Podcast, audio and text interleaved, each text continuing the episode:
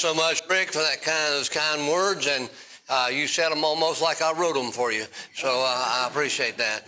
But anyway, I, I appreciate the opportunity, and uh, your pastor just uh, slipped out, and uh, I sort of wanted him to hear what I'm about to say, but you can tell him what I said. Uh, I know that he is a man of great faith. I know he is. You say, well, how do you know if you didn't know? You never know him. Didn't know him till today, till a few minutes ago. I know he's a man of great faith because he's invited me to preach and he's never heard me preach. Now that's a man of faith. I mean, you because you don't ever know, you know. I've, uh, I did that a few times when I was a pastor, and I, I, I found that it increased my prayer life quite a bit. To pray, he, he wasn't going to say something I wish he wouldn't say, but anyway, uh, I appreciate his uh, confidence and, and allow me to come be, and uh, be with you tonight. Let me just kind of um, clarify a few things that, as to who I am and where I come from.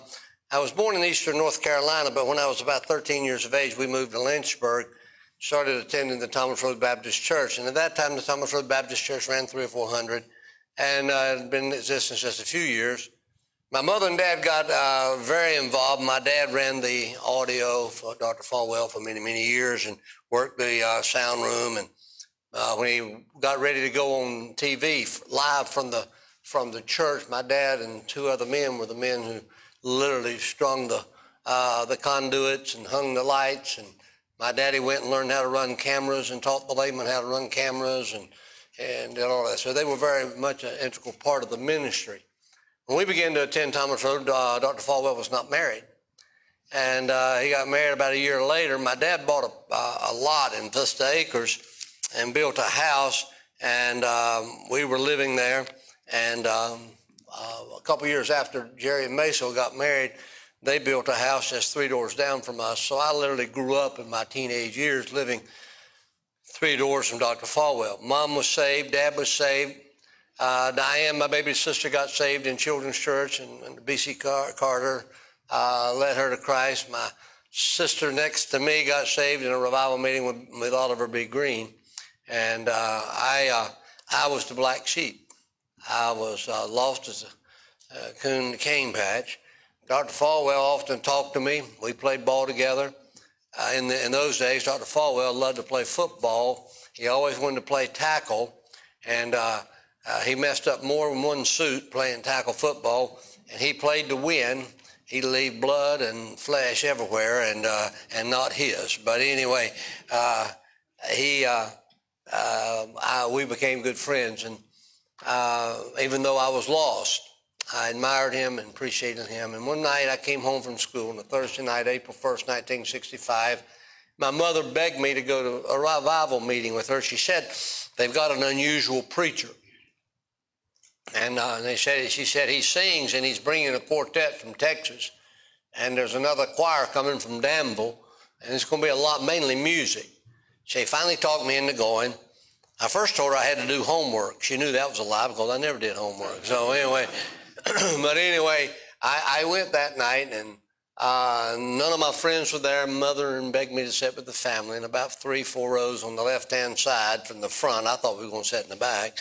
Uh, we all had a seat as a family, and sure enough, that was an unusual evangelist. He'd get up, and he'd preach a while, and then he'd sing a while. Well, he said it was singing; it was sort of singing and his name was Lester Roloff. And um, I didn't pay much attention, but at the end of the service, the Holy Spirit of God had paid attention to me. And I was under deep conviction. I was holding the back of the pew, not going to go. My mother leaned over and laid her hand on mine. She said, Son, if you'll go, I'll go with you. I stepped out that night and walked down the aisle and was met down in the front by an old deacon by the name of Mr. Mayberry took me into a little prayer room, opened the Bible, and showed me verses that I'd been shown many times by my mother and dad and by Dr. Falwell and others. But that night they, they resonated and they were real in my life, and I invited the Lord Jesus into my life. And as I prayed and invited Christ into my life, I could feel my mother's tears falling on the back of my neck. I walked outside, and a few weeks after that, Dr. Falwell said, uh, Would you consider going to a Bible college? At that time, I was working at the Holiday Inn I actually, at 17, 18, I was second shift plant, uh, uh, kitchen manager in a five-star restaurant, Archie's Lobster and Beef House. Some of you older folks may remember that. They had about five restaurants, and I, uh, I was the exhibition cook. I cooked out front. My claim to fame is one night an entourage came in and it was Johnny Cash. And uh, he sat down and he told Wilma, the waitress, he said, I want a filet mignon. I want it Pittsburgh. And so she came back there and said, Johnny Cash wants a filet mignon Pittsburgh. Do you know what that is? I said, I don't have a clue. I said, but I'll do it. She said, how can you do it if you don't know what it is? I said, I'm going to ask Jack Quigg. He was our manager and he was from Pennsylvania. I figured he'd know I did. And he said, well, I said, what does that mean? He said, he wants it to look like a piece of coal, black as it can be, charred about a quarter of an inch, just burnt. And on the inside, down in the center, he wants it cold red. He wants it, he wants it raw in the middle. He said, can you do that? I said, I can do it. Now we and got a pair of long tongs and dipped that filet mignon in the oil, turned those uh, burners as hot as I could get them. I cooked out in the dining hall in a glassed-in area, had a white suit on, the bolo tie, and the cook, the chef hat, the whole nine yards. I dip it in there and I put it on there and I'd hit it. Y'all know what happened then. Woo! Like the whole place was on fire. Then I'd step back with those tongs and just kept turning it until it got charred on all around and on both sides. I mean, it looked like it was burned up. I put it on some toast points and put on garnish around it and handed it to Wilma. She said, I'm not going to serve that. You burn it. I said, serve it. It's Pittsburgh. And we had a little discussion about it. Finally, she agreed. She'd take it out there to him. He ate it, and after he ate it, he, he said, I'd like to meet the cook to cook that. And so she came and got me, scared me to death. I thought he was going to just chew me out for burning up his uh, filet mignon. I went out there. He said, young man, did you cook that filet mignon? I said, yes, sir, Mr. Cash, I did. He says, the best one I've had since I, I left Pittsburgh. I left Pennsylvania. That filet mignon cost $9.95 in those days. He handed me a $10 tip. I walked away and I tell people I've been walking the line ever since. but that's my claim to fame. But after I had been saved for a while, and Dr. Falwell came and asked me about going to Bible college, I did. I met my wife Doris there. Uh, met her the first day in registration, matter of fact. And uh, we later married a couple years later. And um, uh, I, uh, it was on January 25th, my first year there, in the Bible conference. I knew God was calling me to preach. And uh, so I, I called my mom and dad, told them. My wife, my, that time, my girlfriend was seated beside me on that Thursday night when I went down the aisle and committed my life to serve the Lord. We got married uh, uh the next summer, and a couple years later, we found out we were going to have our first child. And uh, my wife said, honey, I want, a, I want a little boy. I said, I want a little girl. She said, honey, please pray we'd have a little boy. I said, honey, I'm not going to do it. I'm going to pray we'll have a little girl. She said, well, I'm praying we have a little boy. I said, well, I'm praying we have a little girl. And in those days, you older people know you didn't know what you're going to get till they got here. And so finally the day come and in September, and that baby was born, and uh, it was a little girl. We know who had the power, amen. But anyway, she, uh, but two years later, God gave us a little boy. We named him Paul. Uh, actually, his name is Paul Rudolph Holland, named after my father, the second. That was my father's name. My wife loved my daddy. Her dad was an alcoholic. So she loved my dad, and we named him after my dad. Paul was an unusual little boy. He was extremely intelligent. We had him tested when he was about five, six years old, and they said he had to have special educational challenges because of his high IQ. He played chess when he was five years of age. He was an unbelievable little fella. I tell people he got his intelligence after his mother. She graduated magna cum laude. I graduated, laude hal cum. And, uh, but I did finally get through. But not only was he very intellectual, he was very spiritual. He had a heart for God from almost the time that he was able to walk and talk. And he always talked about Jesus and loved Jesus. And one day I was sitting in my office and Paul was about six years old. And Doris, my wife, called me and said, Paul just came up today and told me he just got saved. I said, what? She said, well, he said he'd been listening to you preach and been listening to what we've been, talk, we've been talking about in family devotions. And he realized he was a sinner, knew that Jesus died on the cross for him, and he got on his knees downstairs and in his playroom and just invited the Lord Jesus to forgive him of his sin and come into his heart and to save him. And he said to Mama, I know I got saved. She said, I took the Bible and took him back to the bedroom, went through all the scriptures. He seemed to understand everything, she said, but she said, I, I don't know. I said, well, don't say anything else to him. Let me see what he says to me when I get there. So that night after supper, or at supper really, he said to me, he said, Dad, I got saved today. I said, you did? Tell me about it. He told me the same thing. I took my Bible, went through the verses, and he shared with me the same thing. That's a pretty good testimony, isn't it? When you know you realize you're a sinner and believe Jesus died on the cross for you and you're willing to receive him as your Savior. That's about as simple as you can get, but it's also about as true as you can get. I didn't say anything to him about being baptized or joining the church. He was just six years old. The next Sunday morning I preached, and sure enough, down the aisle he came. He never would go to children's church. He always wanted to be in what he called big church. Said with his mama, but here he came down the aisle. I stepped out to meet him. He didn't even speak to me. He walked over to one of my associates and said, I got saved this week. I need to be baptized and join the church. A few weeks after that, I baptized him. Some weeks after that, oh, maybe a couple months after that, a man by the name of Marshall St. Clair. He drove um, a truck for Texaco. And Marshall was teasing with him. And he said, well, well, Paul, what are you going to do when you grow up? He said, well, I'm going to be a preacher. Marshall said, you are? He said, well, Marshall said, well, where are you going to preach? He said, well, I'm going to preach here at the church. He said, well, what about your dad? He said, oh, he'll be dead by then. Marshall said, do you have any sermons? He said, don't need any. Dad's got hundreds of them. now, I tell you all that about our little boy so you can try to get a picture of the kind of little boy that our little boy was. Several months after that, though, Paul began to show some physical problems with eyesight and some other issues, and we took him to the doctors. And to make a long story short, he was diagnosed with a brain tumor.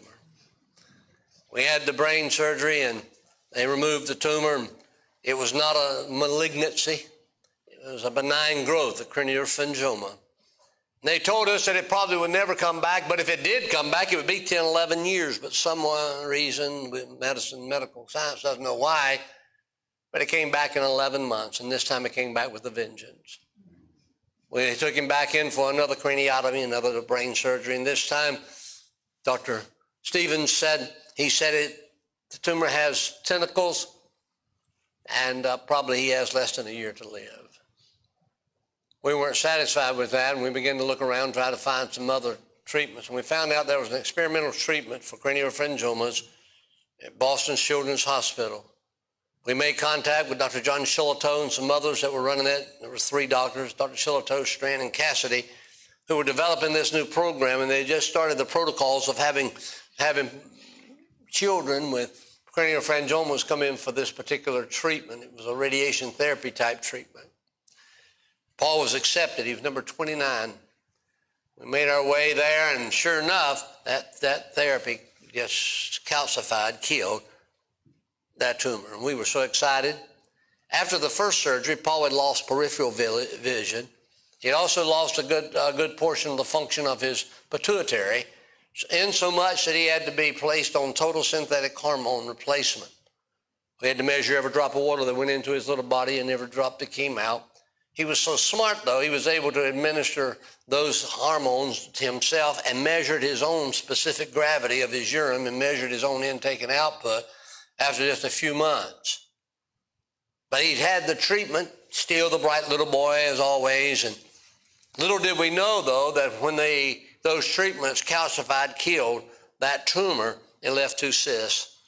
We went in August on vacation down to, to the Outer Banks of Nags Head. Paul began to have some severe problems. We rushed him to University of Virginia Hospital.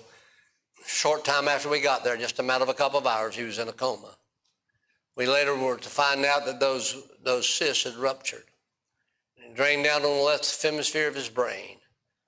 We were able to bring him home after 32 days, and he was home less than eight hours and back in a coma, was in the Roanoke Memorial Hospital for another 30 days. When we finally got Paul home, he didn't know night from day. It was as if someone had taken an eraser and erased everything in his little brain. But more importantly, he was now prone to seizures, multiple seizures, 12 to 17, 18 seizures a day, most of them in the night. And so we brought him home. We got nursing care round the clock to take care of him. My wife went back to college and got her BSN, her bachelor's in nursing.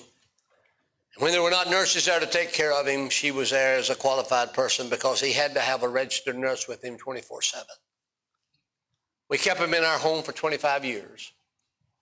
I tell people we went 25 years and never slept one night all night in our home because he'd have the seizures and we'd have to get up. I had my pastor, Dr. Falwell. I had other preachers. I had my attorney, Pat Daughtery, and some others tell me, why don't you consider getting out of the ministry and getting a job where you can have better insurance and make more money? And I said, no, God's callings without repentance. I'm not going to do it. And God enabled us to stay in the ministry all those years until he died in 2004. It was during that time I was invited to preach to a bunch of preachers in Richmond, Virginia. Happened to be in Richmond. And on the way, I began to think about, Lord, what do you want me to preach? And I had a message on soul winning I was going to preach. And the man who preceded me to be in the, in the speaking lineup for that, that occasion, that pastor's fellowship, was a young man. He's not so young now, he just retired, by the name of David Rodenhiser. Dave Rodenhiser pastored the Calvary Baptist Church in Alexandria, Virginia for many, many years, just retired. And he got up and he preached my sermon. He even used my illustrations. And I'm sitting there and I'm thinking, what am I going to preach? But all the way from Roanoke to Richmond that day, I was saying, God, can you give me some something that I can glean from? I don't want to waste this problem, this sorrow of going through all of this with my boy. Now, I jotted down five things, and the Lord seemed to speak to me and say, I gave you the message. Now, I got up and I shared those five things. Since that time, God has used those five lessons I say I've learned from tragedy, and I really haven't learned them. I'm still learning them. All across this country, and I don't know how many hundreds and hundreds and hundreds of times I've shared the message, and all the major Christian colleges across the country, from Hyles-Anderson to Liberty University to Tennessee Temple to Pensacola. And all of the colleges, I've brought this message I'm sharing with you. And as I bring the message, I want to precede it with this, making a couple comments, and then I'll give you my text and I'll give you the message. I do not presume or suppose that me or our family are going through any more tragedy than some of you, and maybe not as much as some of you. Tragedy comes in all shapes and forms. Tragedy is not always the illness or the death of a child. It may be the illness in your own body. It may be a financial reverse. It may be a broken relationship. I always say this, especially in these days in which we're living. Your tragedy may be that secret that you keep in your heart, that abuse you suffered as a child that nobody knows about, but when the lights go out and it's dark and you're all alone, it eats as you as a demon every night. I don't know what your tragedy was. I don't know what your tragedy is. I don't know what your tragedy will be. But I can assure you, every one of you have either been through a tragedy. You're going through one right now, or you're going to face one in the future if Jesus tarries his coming because suffering is common to all men. I also know this. Whatever your tragedy is, whatever your loss is, whatever your heartbreak is, whatever the burden you're called upon to carry, God never intends for it to make you bitter, but always to make you better. Thus, I come to my text. I can quote it, and so can most of you. And we know that all things work together for good to them that love God and those who are called according to his purpose. That's one of the most misunderstood verses in all the Bible. Oh, listen, that verse doesn't say that everything that happens is good. It isn't good my boy had a brain tumor. It isn't good my boy died. It isn't good that my wife died. Wife of 54 years. It isn't good. But all of those things are ingredients that God wants to use to bring about a good result in my life. I may not see it today. I may not understand it tomorrow, but I can rest in faith believing that God is in control of all the circumstances of my life. And He intends for it to make me good. For the next 15, 20 minutes, if you allow me, I'm looking at the clock. I got 22 minutes. Then people start looking at calendars and not watches. I want to share with you five things that God is teaching me and God has taught me somewhat are going through the tragedy of the illness, the sufferings for 20 years, my boy with multiple seizures. In his latter years, his bones had become so frail because of the medications and the, and the synthetic hormones that he would have grand mal seizures and he'd have stress fractures up and down his little spine. And pain medication wouldn't relieve it. He lived in horrible pain. Let me give you the five things. First of all, I have learned of God's unfailing grace. Amen. If you have your Bibles, turn with me to the book of Second Corinthians, chapter number 12. Now, time won't allow me to do an exposition of the text, but I want to just give you what it is saying and what the Apostle Paul was saying as he wrote it. It's written by the Apostle Paul. In verse number one, we read, It is not expedient for me, doubtless, to glory. I will come to visions and revelations of the Lord. Now, because of time, I'm going to paraphrase it. Follow it with me, though, in your Bible. In the next verse, Paul says that he knew a man uh, in Christ, he said it was above 14 years ago, and he said, uh, whether it's in the body, I could not tell, cannot tell. Without the body, I cannot tell. I, God knoweth. And he said, but this man was called up into the third heavens. Now, every scholar I know and every commentary I've ever read identifies this man as being the Apostle Paul. He's talking about himself.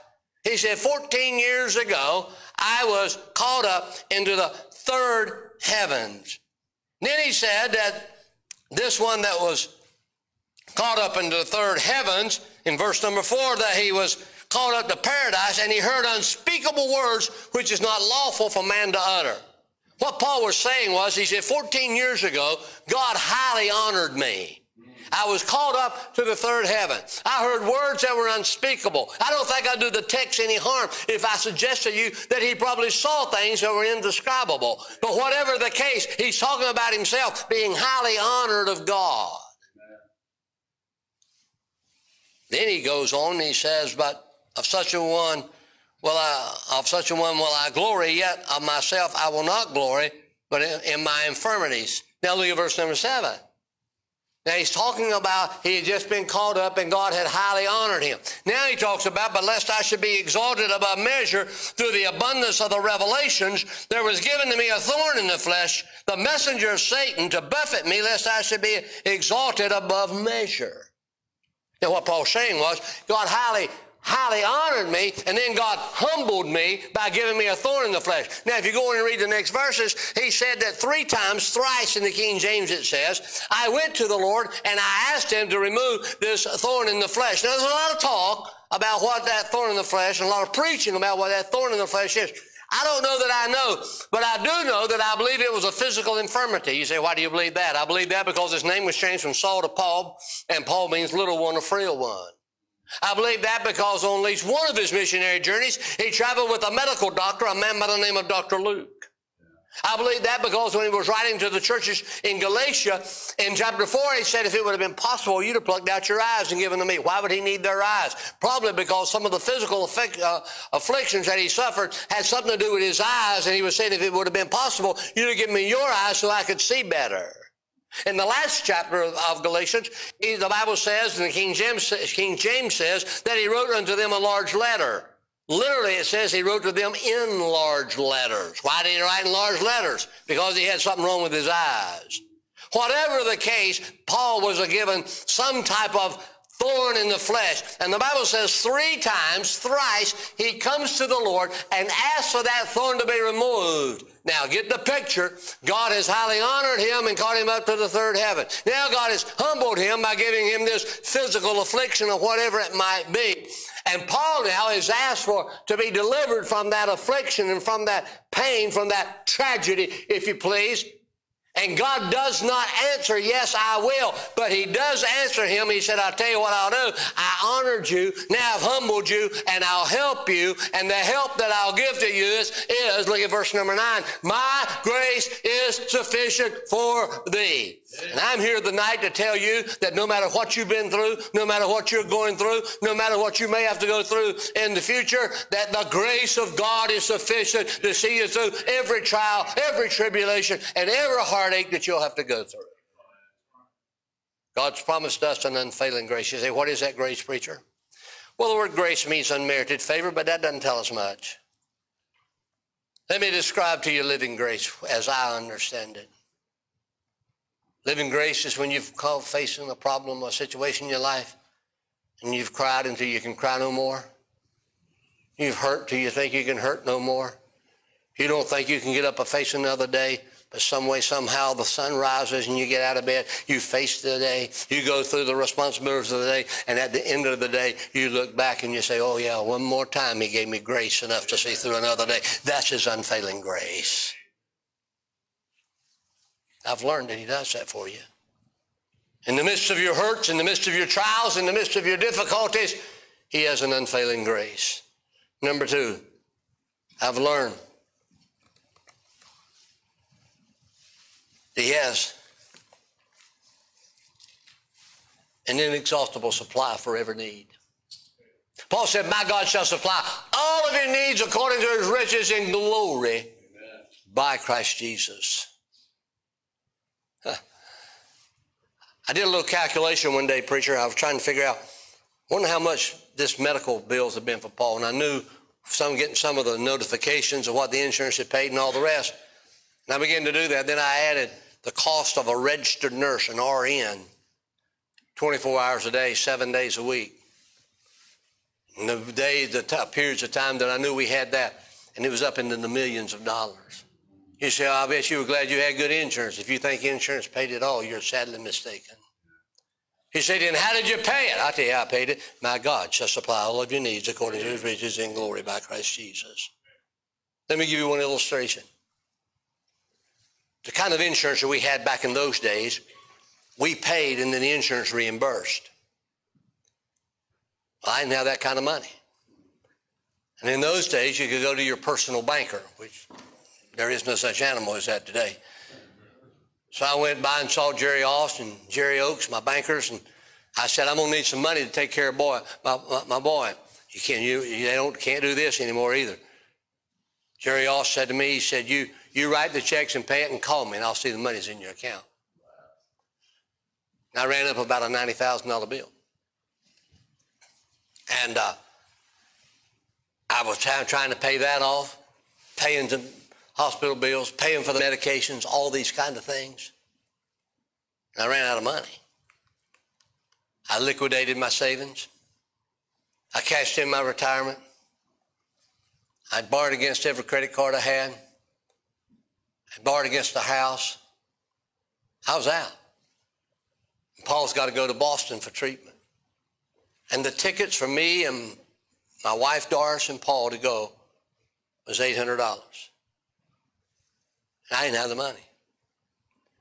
A friend of mine by the name of Dr. Bill Monroe from Florence Baptist Temple in South Carolina called me. And he said, and he just had a nationally known evangelist, he said, he's had a cancellation. Can you use him on Sunday night? And I said, sure. And the word got out. And I, some way, got the word, the word got down to Lynchburg.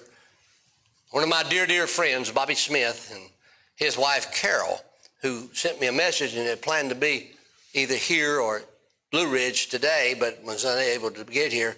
And her husband now, Ron Godwin, were going to come hear me preach. But nonetheless, her husband and her showed up at the service and brought a, a, a nice looking older couple that said they were students at what was in Lynchburg Baptist College, today is Liberty University. After the service, the evangelist had to get on the road and get down the road and didn't, didn't even want to go and get anything to eat. And so we invited Bobby and Carol and the All, uh, Allberries to our house for coffee and cake. As, they were, as we were, they were walking in, Bobby pressed a check in my hand and he said, We just felt like you might need. I never said a word to anybody. You might need some money to buy you're in Boston. It's not much, maybe help you a little bit. And I dropped it in my pocket. I didn't look at it. We had the coffee and cake, and everybody was leaving. And the all, Mr. Albury pressed some money in my hand as he's walking out, and he said, "Jeannie and I want to want to help you and be a blessing. It's not much, but maybe help a little bit." And I'm thinking myself, a college student, you know, if it's twenty dollars, praise God. You know, I mean, I mean that's the way it was when I was a college student. I dropped that in my pocket and I didn't look at it. We needed eight hundred dollars to buy the tickets next week. After they left, I said, honey, Bobby, gave, Bobby and Carol, Carol gave us a check. He said, how much? I said, I don't know. I opened it up and it was $300. I said, honey, it's $300. She said, honey, that's not eight. You know, women can really pop your bubble. You know, you get it. And I said, well, the Allberries gave me some cash, and I, I reached in my pocket and I pulled it out, and it was a $100 bill. But it was thick. And I peeled it off. You know what? It was another 100 And it was another 100 You got it. Five $100 bills and a $300 check makes $800 because my God will supply all your needs according to his riches in glory by Christ Jesus. Now I can stand here and tell you time, story after story. I can tell you about when we arrived in Boston, the lady who met us there, who had received a phone call from a pastor in Roanoke that we were there her, to her church and they had prayed for us. They picked us up, took us out to eat, took us, uh, uh, uh, uh provided a, an apartment for my, my wife and my boy to live in because this treatment was outpatient. They put food in the pantry. They, they took care of their, uh, my, my wife and my little boy just like it was me. I was able to go back and take care of my church and take care of my daughter and God not only will supply your financial needs, He'll give you friends in your life when you need them. Because my God shall supply all of your needs according to His riches in glory by Christ Jesus. Number three, I've learned He has an unquestionable purpose. I grew up in small Baptist churches. As a matter of fact, they were in eastern North Carolina before we moved to Lynchburg. They were free will Baptists. No independent Baptist churches down there in those days. I used to hear those preachers preach, and many of them were good men, godly men, but they didn't always, were not always right in their theology. I remember hearing them saying, you know, it's a sin to ask God why when bad things happen in your life. You ought not dare ask God why. After I went to, got a little Bible knowledge and studied the Word a little bit, I always want to get all them preachers together and ask them one question. Why? Why is it wrong to ask God why? Didn't you ever read the book of Job 16 times? Job either asked outright or in, implied, God, why is this happening to me? Who is our great example? Is it not Jesus the Christ? And when he went through the greatest trial and tribulation of his life, whenever one day he was taken outside the city of Jerusalem, placed on a Roman cross, nailed between two thieves, God pulled the shades of heaven, turned out the lights, and in the darkness of a thousand midnights, while he bore your sin and your sin and your sin and your sin and my sin in his own body, we hear a voice cry out, My God, my God, why hast thou forsaken me? If he who was God yet man and man and yet God could ask his father why, don't you think he understands why we say why? Don't you let anybody put you on a, a guilt trip because there's a why in your heart as to what has happened or what is happening or what may happen in the future. You say, well, preacher, can you tell me why? Why did I have cancer? Why did my wife die? Why did my child get killed? Why did I lose my business? Can you tell me why? No, but I'd like to give you three suggestions. First of all, sometimes God allows things to come to conform us to his image, to make us more like him. You know that verse I quoted? You know it well, Romans 8 28. I'm going to give you a deep, deep theological explanation and understanding of that verse. Now you'll have to stay with me, it's deep. How many of you like homemade biscuits? Real homemade biscuits. Now, if you guys under 40 and your wife tells you she's making you homemade biscuits, and you hear a sound come from the kitchen that says, boosh, they ain't homemade. Talking about making the real deal now. Did you ever think about how you had to make them? To make homemade biscuits, you have to have flour, right? Well, you go home eat your big hand of flour. You say, I ain't going to do that. It choke me to death. I know it. Make good biscuits, you got to have old dry flour. To make good biscuits, you got to have lard. Now, you go home eat a spoonful of that, you probably won't make it to work more. but to make good biscuits, you got to have lard. Make good biscuits, you got to have buttermilk. Now, there's a few souls that drink that stuff. Why? I do not know. I don't like buttermilk. But to make good biscuits, you got to have old bitter buttermilk. You got to have a little pinch of salt, a little pinch of baking soda. But if you take old dry flour and lard and buttermilk and a little pinch of salt and baking soda, mix it all together, knead it up real good, pinch it out, roll it out, Put it on a greased pan, stick it in the oven about 350 degrees. They rise up about like that, brown on top, brown on bottom. Some of you getting hungry already, aren't you? And if for some crazy reason you would take that pan, pull it out, preacher, open it up, put a slab of butter on it, and set it on your head, your tongue slap your brains out trying to get to it. That's Romans 8 28. You see, I don't understand that. Let me see if I can help you. God takes the flour of life. God takes the buttermilk of life. God takes the lard of life. God takes the salt and baking sodas of life with nail scarred hands. He mixes it all together, sticks it into the oven of His grace, and pulls out a result in your life. That's good. The individual things that happen are not good. But the end result, God's got something in mind. Sometimes God allows things to help us to confirm our faith. How could I ever know He was the God of all supply if I never had a need greater than what I could meet myself? How could I ever know He was the God of all comfort if my heart was never broken? Ladies and gentlemen, I've learned more about God in the valleys of life than I ever did on the mountaintop. Sometimes God allows things to happen to confound an unbelieving world. You see, your unsaved friends are watching your life and they say, no wonder he's living good. He's got a good job, good family, everything's good. Well, no wonder he, you know, he can, he can honor his God. But look at me, lost everything. Look at me, suffering as I suffer. Look at me as I have to deal with the tragedies in my life. And then all of a sudden something happens to you. And that unsaved person turns and looks and says, now wonder what he's going to do with his God now. And your testimony in the midst of your tragedy can be the very thing that'll lead somebody to the Savior. Because they say, well, I want what he's got to help me get through what I'm going through. Number four, I've learned of his unexplainable peace, the peace of my God which passes all understanding, Paul said in chapter 4, Philippians verses 6 and 7. Amen. Time doesn't allow me to deal with it a whole lot. Let me give you to as a, an illustration. Our boy was in and out of hospitals all of his life. He was in UVA. He was at Roanoke Memorial. He was at Queens in Napa Valley, California. He was at Duke. He was at UNC. He was at Pittsburgh in a hospital. I can go on and on and on and bore you to death. Because sometimes he would go into those seizures and he wouldn't come out. We'd have to rush him to the hospital. I've carried him many a time in my arms laid him in the back seat, and my wife hold him, him shaking and convulsing with the seizures to get him to the emergency room.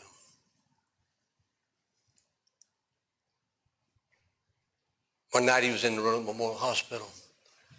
His electrolytes were out of balance, and he had gone into seizures, and they had him on IVs and trying to regulate his sodium levels and all the things to keep get him get him out of the seizures and keep him out of the seizures. And my wife has spent the night with him for two nights.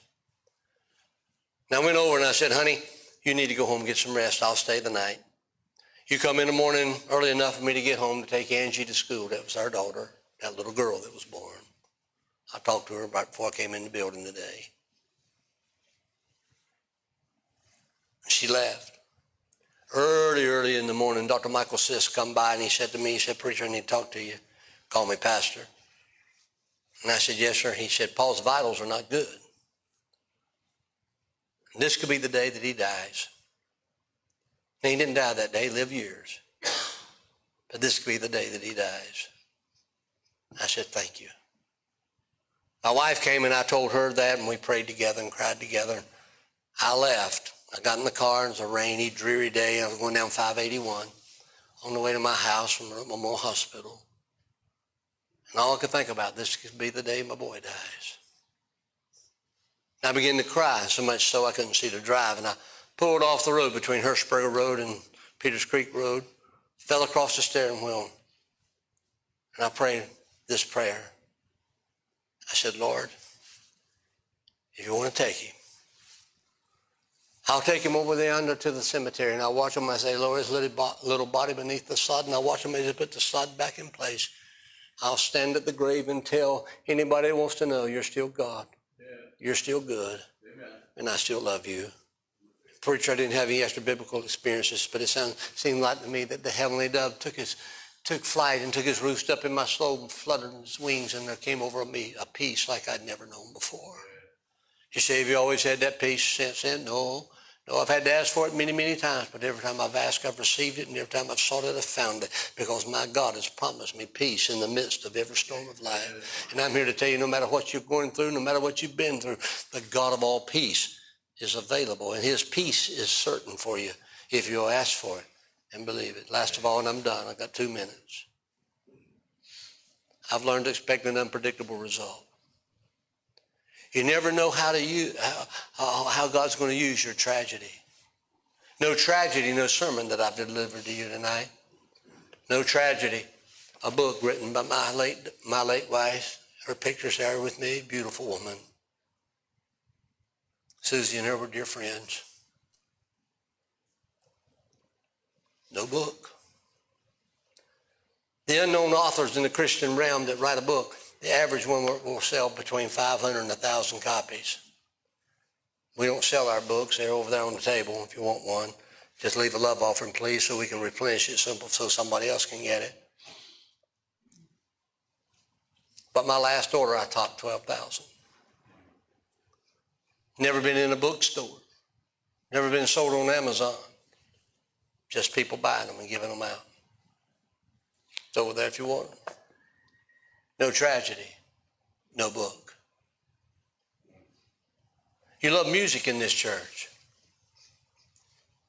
You ever sing it as well with my soul? Yeah. Horatio Spafford wrote it. His wife and daughters made a trip to Europe, and some people say it was a wreck, some say a storm. I don't really know, but whatever the case, his daughters were swept overboard and lost at sea. He got a wire from his wife telling him, telling him of their situation. He boarded a boat he told the captain, he said, when we come to the place where my daughters were swept overboard, you come and get me. I care not the hour. Early one morning, I knock on his door, Mr. Spafford, Mr. Spafford, where's your place? Horatio Spafford got up and went and stood on the deck of the ship. And as the ship sailed over the watery graves of his, of his daughters, he wrote those words that bless you and me every time we sing them, don't we? Yeah. It is well with my soul, no tragedy, no song. Huh. That's a great story, isn't it? But it doesn't end there. Horatio, Horatio Spafford got his wife and returned to Chicago where they lived. They sold all of their earthly goods and they went to what was then called Palestine and started orphanages to reach Palestinian and Jewish children alike with the gospel of the Lord Jesus. 1985, 86, I made my first trip to Israel. My dear, dear friend who went to heaven last year, Dr. Harold Willmington was a adjunct professor at what was then called the Institute of Holy Land Studies. When I got to Jerusalem, I went by to see Harold, and he said, I want to show you something, Doc. Come on. I walked through an old rusty gate into a, a German cemetery, and there were two headstones, Mr. and Mrs. Horatio Spafford. I said, what in the world? They buried here. He said, oh, yes. They came over here, and they started the orphanages. And they're said that there's still, some, some people say that some of them are still in existence. He said, I don't know but they're buried here. No tragedy, no orphanage. Bill Rice Ranch, Dr. Bill was a dear friend of mine, preached to me. Don Cabbage married his deaf daughter. Taught my wife sign language, Don did. Largest deaf ministry in the world, Bill Rice Ranch. No deaf daughter, no tragedy, no ministry. He said, What's your point? Don't waste your sorrow. Whatever you've been through, let God have it. Give it to the Lord. Let Him use it to bless somebody else, touch somebody else. I've got illustration after illustration I can use. Time won't allow me to do it. But God will take what has happened in your life and use it to bless somebody else. Don't let it go to waste. Give it to the Lord. One last story and I'm done. Paul's tumor had returned. He had had the first surgery. We'd just been told that the tumor returned. I called my mother and dad, lived in Lynchburg. They drove to Roanoke. They got there. Dad said, son, we got Paul a gift. My mother went inside and was taking care of Paul and playing with Paul. And my wife was on the phone with some other family members and such. And we put together this big wheel thing that my mom and dad had bought for him. He came out and he jumped on that thing. He took off down. He took off back, but the motion caused cranial pressure. About halfway back up the driveway, he grabbed his little head and began to scream, Oh, my head, oh, my head. I went and got him and took him inside. My mother met me at the door and she said, son, I'll take care of him. My dad and I finished cleaning up where we put the big wheel together. I went in the house to check on him. My wife was still doing something in another part of the house. My mother was with him in his room upstairs, and I could hear him vomiting. So I went upstairs to check on him. As I was going upstairs, I heard him ask my mother, he called her Nanny. He said, Nanny, Nanny, why does, why does Jesus let my head hurt like this? I heard my mother say, I don't know, Paul. I'm sorry, Nanny doesn't know. Then I heard my little boy do what I heard him do hundreds of times when he was in pain and when he was so sick. He began to sing. He always sung the same little song. Jesus loves me, this I know, for the Bible tells me so. I got to the head of the step and I didn't go into Paul's room. I went into Andrew's room, which was next door, shut the door and fell on my knees and said, Dear Lord, please help me learn what my little boy knows. And my heart's broken. When there are circumstances in my life I don't understand, when I, I can't figure it all out, help me to know Jesus loves me. This I know, for the Bible tells me so. If you forget everything this old preacher said tonight, will you remember this? No matter what you've gone through, no matter what you're going through, no matter what you may have to go through, Jesus loves you. You said, are you sure? Yeah, I know he does. How do you know, preacher? Because the Bible tells me so. And if you're here and you do not know Jesus Christ as, your Savior, you'll go through tragedies. You'll go through heartbreaks. Where will you find grace? Who will you call upon for peace? Where will you get your answers? Oh, listen, no hell to shun, no heaven to gain. I want to know Jesus as my Savior to see me through the dark hours of this life. There is a heaven to gain, though, and there is a hell to shun. If you don't know him tonight, would you come and receive him as your Savior? If you came tonight and your heart's heavy, you're going through something, you've been through something, or maybe it's anticipation of what you may have to go through. Why don't you come, just kneel around the front. You said, I can't kneel. Sit on the front bench. And just tell the Lord, Lord, I'm going to need you. Lord, I do need you. Lord, help me get through it. We never get over some things. I'll never get over the death of my boy. I'll never get over the death of my wife. But by His grace, I can get through it. Amen. And in the midst of it, I can have peace. And I can find a purpose. Why don't you come tonight if you need to? Would you bow your head and close your eyes? Stand with me if you would, please. We're just a minute or two over. And I wonder if we could have someone to come, maybe play the piano or whatever. Just play some something soft, I don't care what. My dear friend, if your heart's heavy tonight, or maybe you're just concerned about somebody else, I'm going to invite you to come. I don't know if that's your custom or not, but I'm going to do it tonight. Come on. Some are coming. You ought to come. If you're here and you don't know Jesus Christ as your Savior, speak to the preacher. Tell him I need to get saved. Let somebody share with you. What about it? Come on. We do it? Come on.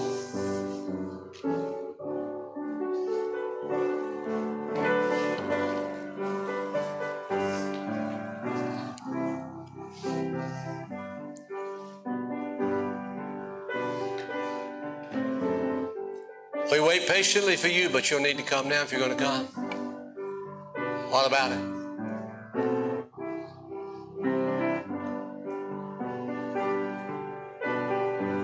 Maybe it's that hidden hurt that's within that nobody knows about, but God knows about it. And God will touch you and God will help you. God will give you peace in the midst of your storm. I'm going to let her play through one more verse. Then I'm going to pray for these that have come. If you'd like to have one of my wife's books, they're over there. I'll put an offering plate or something over there. I'm not going to be over there selling them. You just put on whatever you want. Whatever comes in we'll go back to help provide more books. But most of all, I want you to come if you don't know Jesus. He'll save you, but He'll be your helper through the midst of every dark hour of life and then give you a home in heaven. Father, these that are around the altar, I don't know their burdens, I don't know their hurts, I don't know their losses, but Lord, you do. And I pray, Lord, as the pastor comes and closes his service as ever, how he feels led. Lord God, I pray that we might understand there's a grace for every trial, there's a grace for every mile. There'll be new grace when we need it to face whatever might come in our life.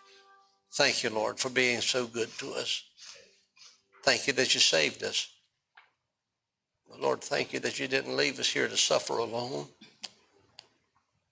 You sent us a blessed Holy Spirit, the Paraclete, to come alongside us.